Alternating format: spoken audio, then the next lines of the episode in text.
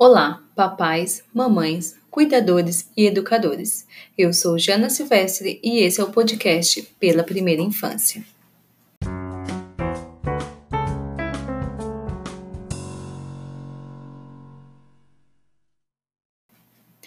Estamos iniciando hoje a Jornada pela Primeira Infância, um curso online multiplataforma criado por mim com o objetivo de difundir e compartilhar informações essenciais para pais, cuidadores e educadores sobre esta etapa crucial do desenvolvimento humano, que dura tão pouco tempo e que não retornará jamais, deixando suas marcas para toda a vida.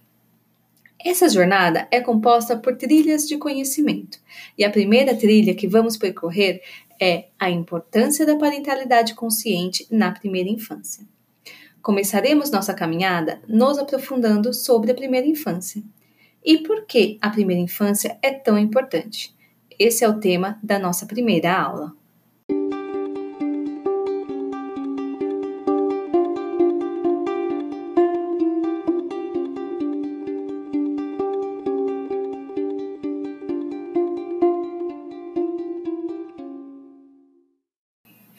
Para a gente começar essa aula, eu gostaria que você se imaginasse em um mundo desconhecido, onde todo som, cor, cheiro e sabor é uma novidade.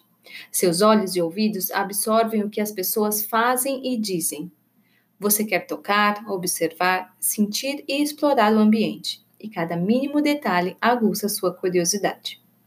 Essa é a perspectiva de um bebê quando chega ao mundo. A gente pode não lembrar dessas experiências, mas elas estão aqui gravadas em nós. E foram elas que construíram parte do que somos hoje. A primeira infância, fase que se inicia na gestação e vai até os seis anos de idade, é uma etapa fundamental na vida do ser humano, para que ele possa realizar seu potencial ao longo de sua existência. Evidências científicas têm demonstrado que o cérebro se desenvolve rapidamente nos primeiros anos de vida e é muito sensível aos cuidados e estímulos ambientais. Trata-se de um período que é tido como uma janela de oportunidade, porque nele a aprendizagem de habilidades e o desenvolvimento de aptidões e competências acontecem com maior facilidade. Para dar conta de tamanha atividade, 75% da energia do corpo é destinada ao desenvolvimento neurológico. Nos primeiros anos, os neurônios formam de 700 a 1000 novas conexões por segundo. Até os 3 anos de idade, o cérebro da criança faz duas vezes mais conexões do que seus pais e cuidadores. Por isso, é tão necessário tomar consciência de que a primeira infância tem uma importância fundamental, visto que nela se estabelecem as bases para um desenvolvimento posterior saudável.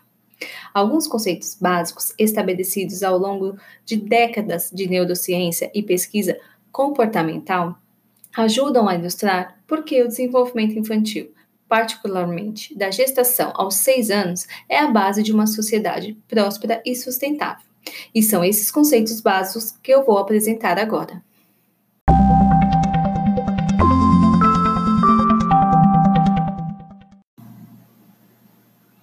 A gente começa com um conceito que diz que o cérebro é construído ao longo do tempo de baixo para cima.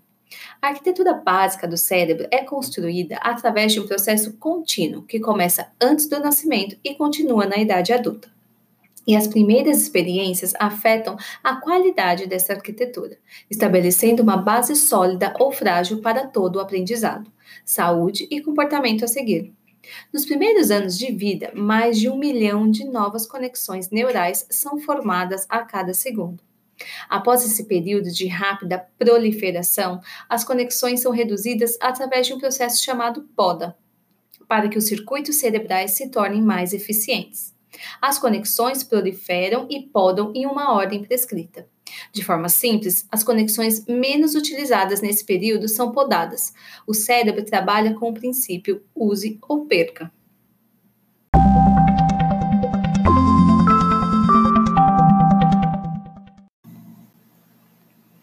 Um outro conceito é que as relações com os cuidadores moldam o cérebro em desenvolvimento.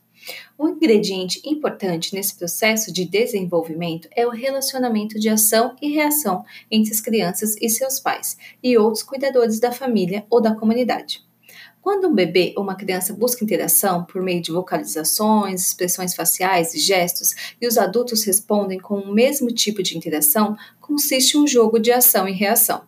Na ausência de tais respostas, ou se as respostas não são confiáveis ou inadequadas, a arquitetura do cérebro não se forma conforme esperado o que pode levar a disparidades no aprendizado e no comportamento. Ou seja, o comportamento molda o cérebro e o cérebro molda o comportamento.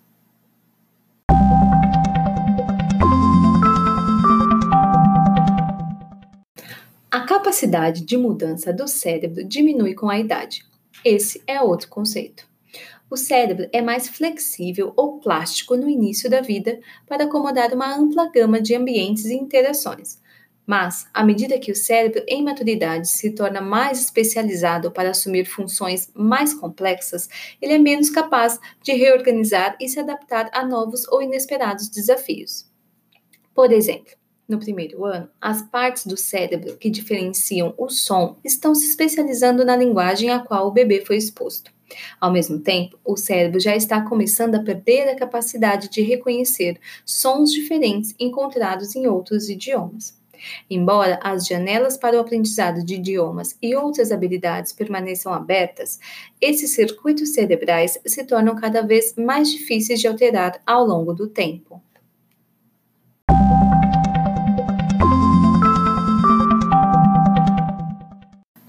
O nosso penúltimo conceito diz que as capacidades cognitivas, emocionais e sociais estão entrelaçadas ao longo do curso da vida. O cérebro é um órgão altamente interrelacionado e suas múltiplas funções operam de maneira ricamente coordenada.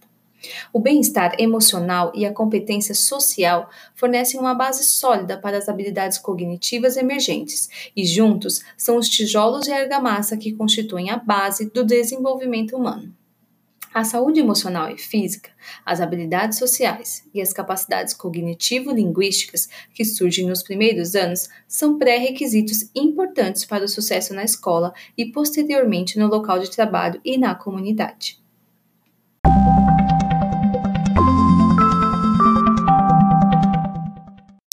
O último conceito mostra que as experiências negativas na primeira infância prejudicam o desenvolvimento da arquitetura do cérebro, o que pode levar a problemas ao longo da vida no aprendizado, comportamento e saúde física e mental.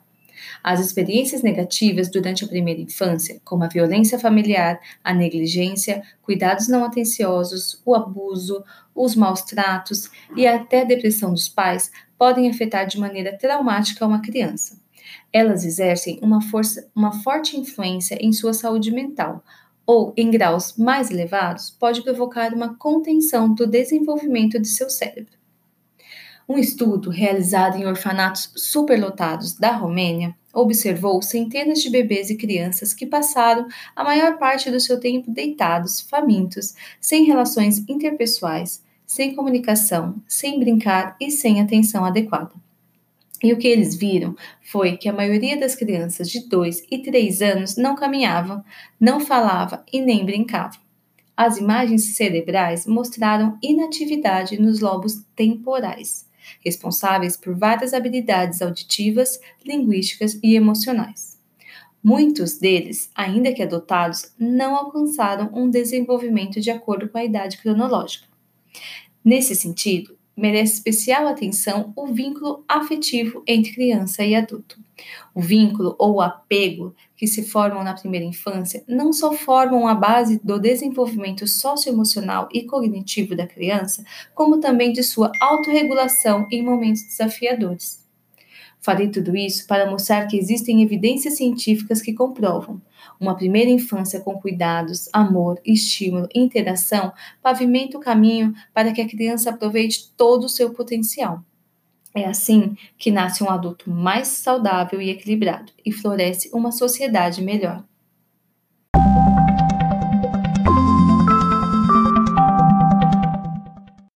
Então, vamos recapitular os cinco conceitos básicos que demonstram a importância da primeira infância. 1. Um, o cérebro é construído ao longo do tempo de baixo para cima. 2. As relações com os cuidadores moldam o cérebro em desenvolvimento. 3. A capacidade de mudança do cérebro diminui com a idade. 4. As capacidades cognitivas, emocionais e sociais estão entrelaçadas ao longo do curso da vida. 5. Experiências negativas na primeira infância prejudicam o desenvolvimento da arquitetura do cérebro. Após conhecer esses cinco conceitos, podemos concluir que a primeira infância é, em definitivo, uma etapa para se cuidar. Entender a sua importância é essencial para transformar o estilo de atenção e educação familiar ou institucional dada às crianças nesse momento tão precioso da vida. Bem, essa aula não acaba aqui.